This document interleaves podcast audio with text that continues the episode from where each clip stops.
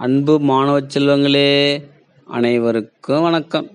நேற்று உங்களுக்கு ஹோம்ஒர்க் கொடுத்துருந்தேன். எல்லாரும் செஞ்சுருக்கீங்களா?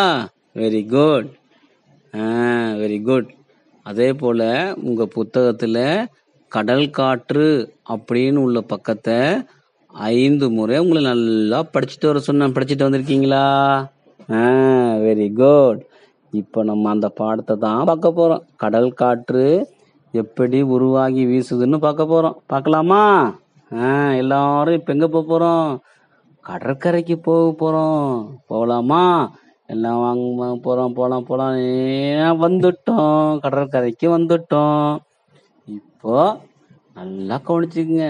முக்கியமாக ரெண்டு செய்தி சொல்ல போகிறேன் ஒன்று இந்த கடற்பகுதியில் ஒரு பக்கத்தில் வெறும் மணலாக இருக்குது நிலமாக இருக்குது இன்னொரு பக்கத்தில் ஒரே தண்ணியாக இருக்குது இருக்கா? ஒரு பக்கம் ஃபுல்லாக நிலமா மணலாக இருக்குது. இன்னொரு பக்கத்தில் நிறைய தண்ணி இருக்குது சரி. அடுத்தது இன்னொன்று என்னன்னா ரெண்டுத்துலேயுமே தரைக்கு மேலேயும் தண்ணிக்கு மேலேயும் என்ன இருக்கு? காற்று இருக்கு. நம்மளுக்கு கண்ணுக்கு தெரியாத காற்று இருக்கு. ரெண்டு இடத்துலையுமே இருக்குது. ஓகேவா இன்னொரு செய்தி நல்லா மனசுல வச்சுக்கோங்க. இந்த காற்றுக்கு ஒரு குணம் இருக்கு. அது இருக்கா பாருங்க கோபிக்கு ஒரு குணம் இருக்கு. என்ன குணம் தெரியுமா? அவனுக்கு ஏதாவது நம்ம கிளாஸில் ஒரு பாடத்தை கொடுத்து எழுதிட்டு வரான்னு சொன்னான்னா முதல்ல வந்து காட்டுறதுக்கு என்ன பண்ணுவான் தெரியுமா அவன்? கரெக்டாக கிறுக்கி எழுத்து அழகாகவே இருக்காது. முதல்ல காட்டணுங்கிறதுக்காக என்ன பண்ணிடுவான்? எழுத்து கிறுக்கி கிறுக்கி ஓடி வந்து ஃபஸ்ட்டு காட்டுவான். அவனுக்குள்ள குணம்.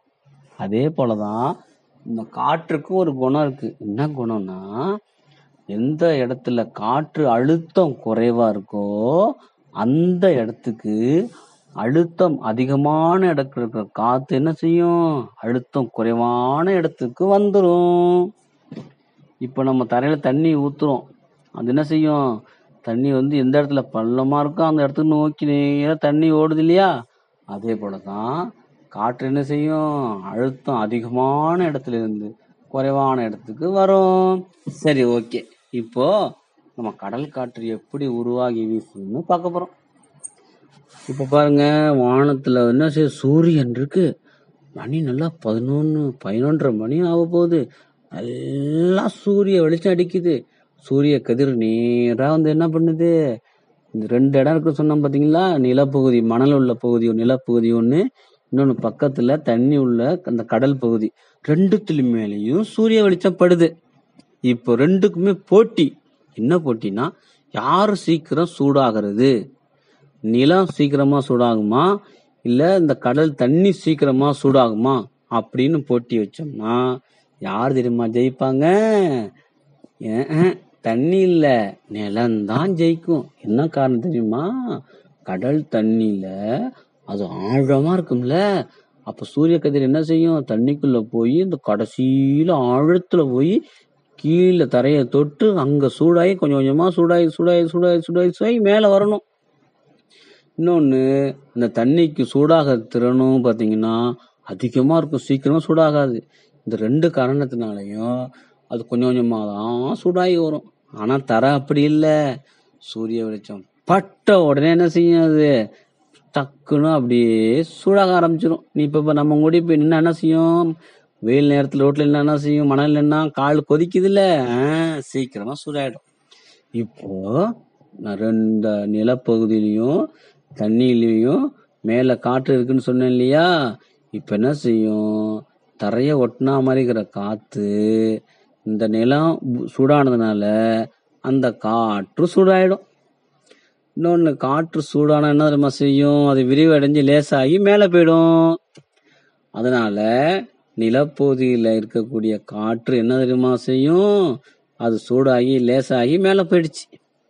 இந்த பகுதியில் நிலப்பகுதி மணல் இருக்கிற பகுதியில்.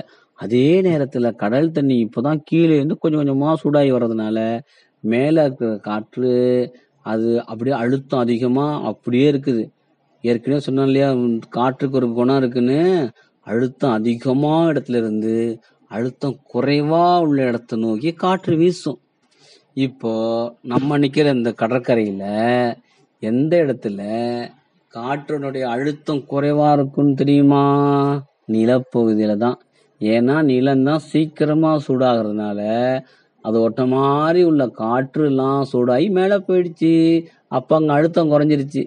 இப்போ கடல் பகுதியில் இருக்கிற காற்றுலாம் பார்க்குது லே கப்படுறா அந்த நிலப்பகுதியில் மணல் இருக்கிற பகுதியில் காற்றெல்லாம் லேசாகி சூடாகி மேலே போயிடுச்சு. வாங்கடா நம்ம நேரம் அங்கே போவோம்னு சொல்லி என்ன செய்யும்? கடல் மேலே இருக்கிற காற்றெல்லாம் இப்போ சைன்னு என்ன செய்யும்?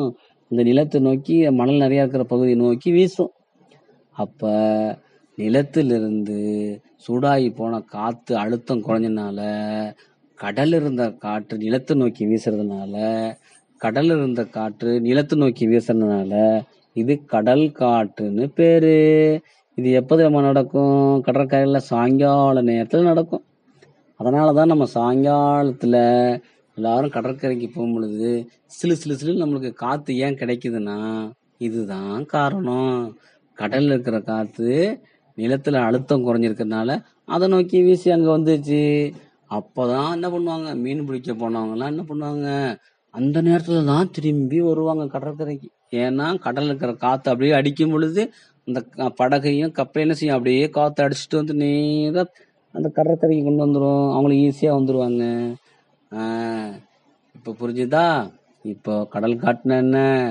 கடலில் இருந்த காற்று நிலத்தை நோக்கி வீசுனா அதுதான் கடல் காற்று. ஓகே. நாளைக்கு உங்களுக்கு நிலக்காற்றுனா என்ன அப்படின்னு சொல்ல போறேன். அந்த புத்தகத்துல நிலக்காற்றுன்னு போட்டிருக்கு பாருங்க. அதை நீங்க என்ன பண்ணுங்க? நாளைக்கு வரும்பொழுது நல்லா அஞ்சு தடவை படிச்சுட்டு வாங்க. Okay bye.